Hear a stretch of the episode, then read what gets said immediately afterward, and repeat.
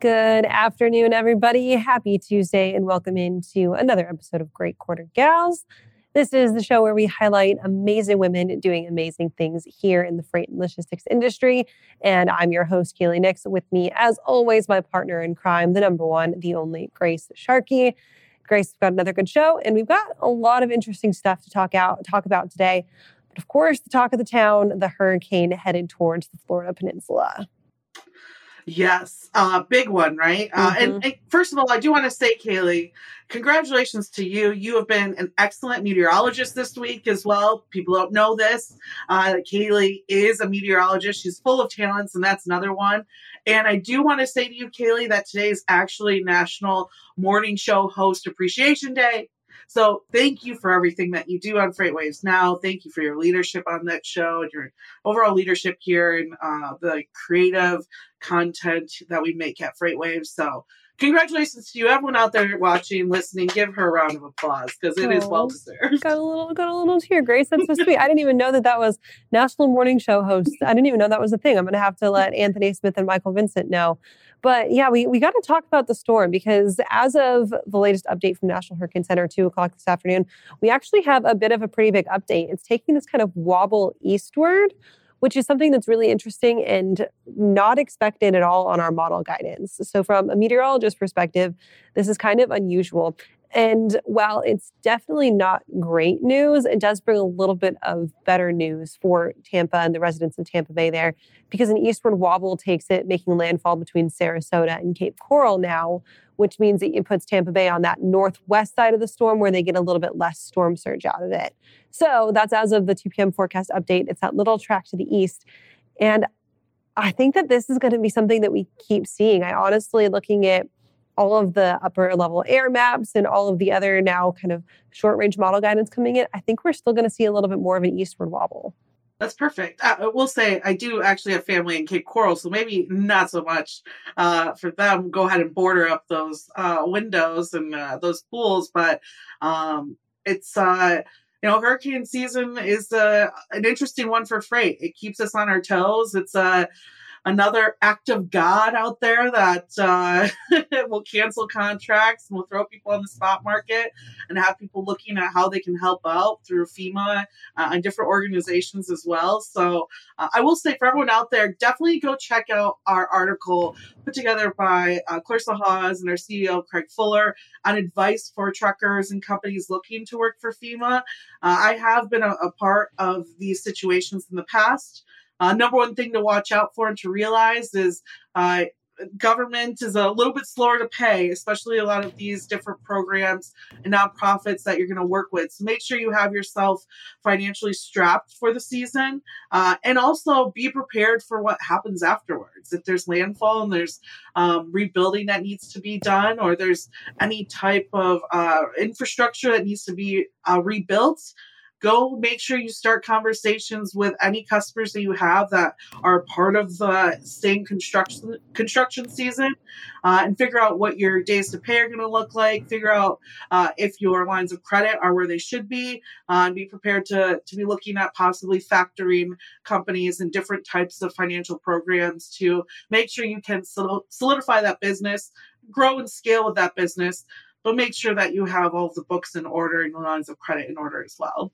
That's a really good point to bring up, Grace, and something that I don't think a lot of folks think about when they're talking hurricane preparedness or even their intentions to go down and help with hurricane aftermath and hurricane cleanup is that when you're looking down there, obviously, of course, you want to take care of yourself first. But if you've got clients that are down there and they have to deal with rebuilding infrastructure, that could be a lost stream of income for your business if you're not located in that central place.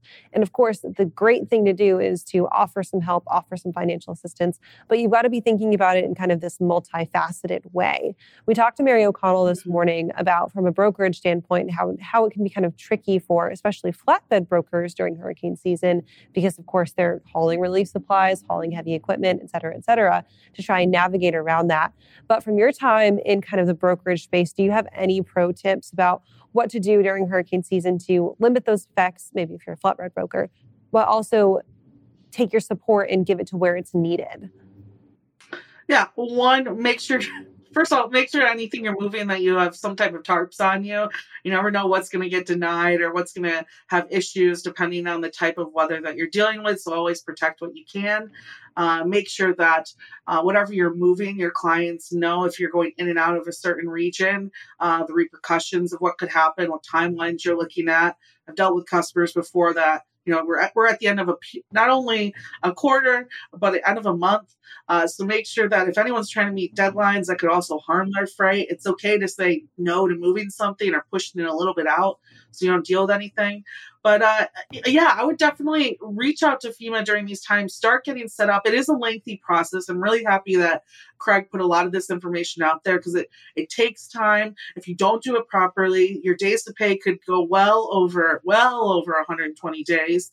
Uh, just like in working some, sometimes the FMCSA and, and getting your own authority, et cetera, can be lengthy. This is uh, could be uh, double that time as well. So uh, a lot of companies make sure you've got uh, a good relationship with either a factoring company, um, some kind of group, maybe like even try and TriumphPay, something along those lines, um, so that you can make sure your uh, cash flow stays positive, especially for carriers, right, who are already experiencing cash flow issues. You'd hate to get yourself uh, stuck into a month's worth of work and find out that during the holiday season you're not going to get paid until what could possibly be the end of spring. So mm-hmm. just be prepared and be knowledgeable and make sure you're just communi- uh, communication is key during these times. Um, and you just want to make sure, even though you are doing good and you are helping companies um, during this time through FEMA or through different organizations, uh, you also want to make sure that your company stays positive uh, throughout those times as well. Absolutely, Grace. Great advice there. And of course, we're going to keep covering Ian as it moves towards the Florida Peninsula. It looks to make landfall late tomorrow night, early Thursday morning. You can find that coverage complete up on freightwaves.com. We've got it pinned to the top of the webpage right now. Grace, let's go ahead and welcome in our guest for today, kind of quickly switching gears. We've got Madeliene Doetsch with us from Ware2Go. And Ware2Go is a company that is awesome. I've talked to their CEO a ton on At Your Doorstep. And they're really one of those leaders in this supply chain technology space. And Madeliene there is one of their lead data and software engineers. And Madeliene, first off, thank you for coming on the show. Second off, it is awesome to hear your story and to know that you've kind of worked your way from the bottom up and Ware2Go. So thank you for joining us and tell us a little bit about your journey through the company. Hi, thank you so much for having me here. Um, like you said, my name is Madeliene Doetsch. I'm the Director of Engineering here at Ware2Go. Um, and just a little bit about Ware2Go Uh, it's a UPS company that was founded in 2018. Um, and it just offers a flexible warehouse model that allows merchants to scale up or down their warehouse network um, as customer demand changes. Um, this is a model, a model that you may be familiar with and have heard of companies like Deliverr, Stord, ShipBob, and FlowSpace. Um, but addition to the flexible marketplace for warehousing that we offer, we also offer technology that allows small to medium sized businesses compete and grow. Um, this technology can help forecast demand uh, during peak season, help merchants pivot during uh, supply chain interruptions like COVID, um, and better position their inventory to lower their shipping costs. That's incredible, and uh, I I love that uh, you're in this space, and that UPS is in this space in particular, right? Because uh, we're gonna, you guys are gonna be quite busy over the next couple of months, and it's good to know that you are uh, deep into this warehouse space as well. I'm interested uh, in your growth and your position uh, oh, where has where have you been able to help develop other females employees within Ware2Go? And and how has mentorship possibly helped you get to the point in your career? I mean i think this is the first time we've had someone in, the engineering role actually mm-hmm. on this show which i'm really excited about right? I think that's a space that i'd love to see more women a part of. I think the uh, problem solving space and within this uh, industry is huge. And I'm excited to hear if, if you've been able to get into your role through mentorship and other females around you who have come from that same engineering background. Yeah, absolutely. Mentorship is something that I'm very passionate about. Um, and so Ware2Go offers a uh, rotational program for emerging leaders. And so I had the opportunity last year to take part in that and get to mentor a couple of different females from different departments um, within Ware2Go. Uh, in addition to that, I've also been part of the DEI or Diversity, Equity, and Inclusion Council at Ware2Go for a couple of years now. And as part of that, I've been able to build partnerships with um, different organizations in our community. Uh, the one I've been working on this year is the Women in Technology Group. And so that group um, helps educate young women um, from grade school all the way through seasoned professionals in different careers that they can explore in STEM. So, uh, utilizing science, technology, engineering, and math, um, and pairing that with technology um, to get girls more involved in uh, STEM careers. And so, as part of that partnership, we've been able to connect with young professionals in our community and just share the Ware2Go story and, and show them what we're doing and get them excited about a career in technology.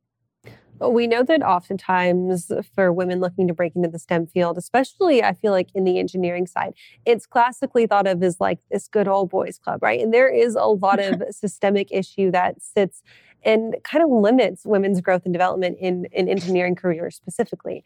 We're seeing a ton of work being done to break down those barriers, really everywhere from STEM initiatives in grade school all the way up through professional societies, through student societies in college and secondary education. But I want to know personally what you've kind of seen as some of those challenges growing through your role. As I mentioned, you started at Ware2Go in kind of this very entry level role, and you've had some incredible career growth through them now at the top of the engineering space. Talk to us about what you faced and if you felt those like those challenges were, were more systemic or if they were a little bit more nuanced specific. I think mine were more systemic. I think something that I've struggled with the most is having confidence. Um, I think that, um, you know, not only being uh, in the technology field where it is mostly male dominated, but supply chain as well, there's just uh, more, it's just more of a male generative field. Um, and I think uh, coming into this company, I was one of the younger people that joined the company very early on. And so not only did I have uh, challenges feeling confident, um, being around all of these experienced people. Um, but I wasn't sure, I didn't really know that much about the industry itself. And so that lack of confidence, it took me a long time to realize that I was in that room because they wanted a new perspective, they wanted innovation, they wanted creative ideas. And they needed people of all different backgrounds and educations to get the different perspectives in order to be innovative. And I think that's what really helped me overcome my insecurities was just realizing that my my perspective mattered and the only way I was going to learn about the industry was to ask questions. And they weren't stupid questions. Um, they were necessary questions in order to form opinions of my own and offer that perspective that they were looking for. I love that you brought up the perspective because that's the whole point of DE and I is that you don't bring in people who might look different or come from different backgrounds than you to just think the same. You're bringing them mm-hmm. into bring a fresh start and a fresh perspective um, from just a different background and how things are done and how how you were taught growing up and what you learned and the things that you've seen through life. So uh, that's like the absolute key of DE and I that people just like don't understand. And so thank you for for bringing that concept up. And uh, for you, especially, you said that you're learning more about the industry, uh, and that was a part of of really your growth and and how you said your perspective mattered. Uh, how did you go about uh, building up the strength to to feel confident in bringing up those different perspectives, especially if you're you know in a room full of mostly men? How did you slowly grow or get over that challenge? Because I think that's a huge part for for women in particular that might be coming out of a different industry into this industry. I think that's how we're going to find more women right is pulling them from other fields. So if we bring in other women how do you what advice would you give them to to feel confident in speaking up and and growing their confidence and uh, and maybe uh, room or groups uh, speaking capabilities over time? Yeah i think I mean, just be curious, ask questions. Um, again, there's no better way to learn than to ask questions. And I know sometimes it feels like uh, you you're asking it and people think poorly of you because you don't understand. But I think that's just something that you can reach out to other women in the industry. Um, I've found that a lot of women in this industry are very supportive. They're very encouraging. And that Ware2Go, I really feel like our management team um, is very supportive of women leaders. Um, they've put women in leadership roles and they've been very successful and they're always willing to mentor and share their experiences and that's where i've learned a lot is is just talking to other people and um, you know getting support from those around me I want to talk a little bit about kind of the partnership with Ware2Go and UPS now and how it's mm-hmm. evolved over the recent times and the recent years, kind of where that positions you guys as a supply chain technology company. Obviously, having a partnership with one of the largest carriers is so beneficial. It gives access to capital that would be hard to source sometimes, it gives access to resources that you don't have. And it gives us access to awesome leadership like Carol Tomé. Still hoping to get her on the show one day. But Maddie, talk to us a little bit about kind of this partnership with UPS and the advantages, the opportunities that it affords you guys. Uh, first of all, I agree. Carol Tomé is such an inspirational speaker. Her energy is infectious. Um, and I love having her as a role model so close to home. Um, but I think having UPS as a partner is, is very exciting because the sky's the limit, um, not just in terms of, um, like you said, the revenue and the funding that we are able to source from them, but also the ideas. There's so many resources at UPS that are at our fingertips and um, so much access to data that's uh, not readily available at other companies. And so I think with those combined, it opens the door for a lot of innovation. Um, and I know that they're excited um, to partner with us as well on different ideas coming up. Love that.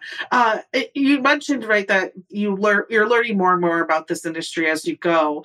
What is something that you've learned that in particular has really influenced maybe your engineering role and, and different tasks that you've uh, worked on for Ware2Go that's uh, help improve the technology over time? What's something that you know outside of working at Ware2Go you came into it and just maybe awestruck by?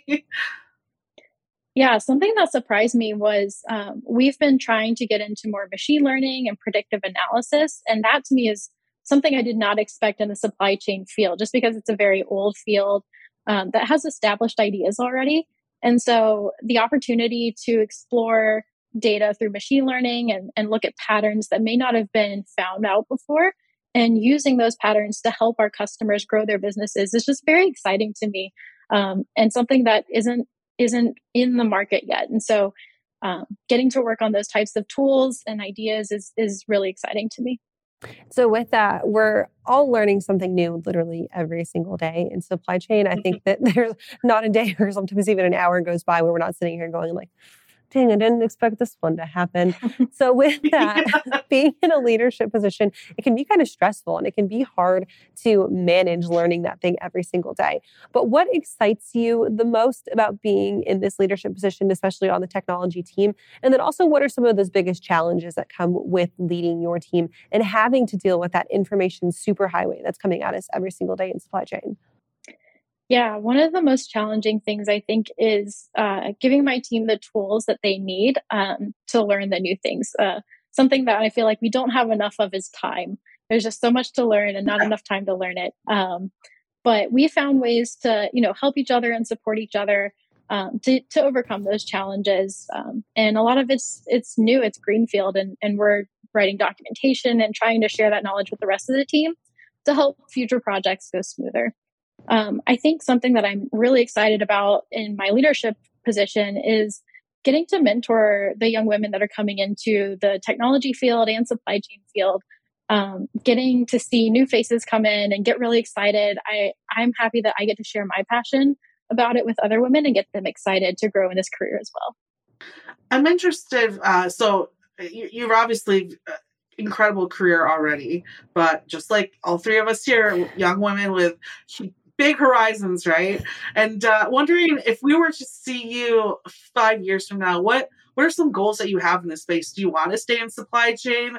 Are you hoping to uh, tackle different uh, problems out there? What where should we expect to to see you and your growth uh, down the line?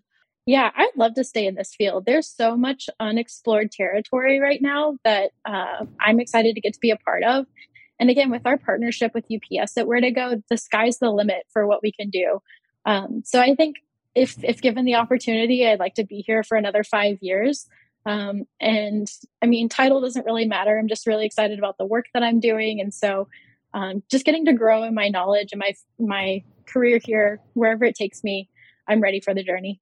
Grace, I love that question. And I'm going to kind of piggyback off of it, but taking more of the of a technology lens at it.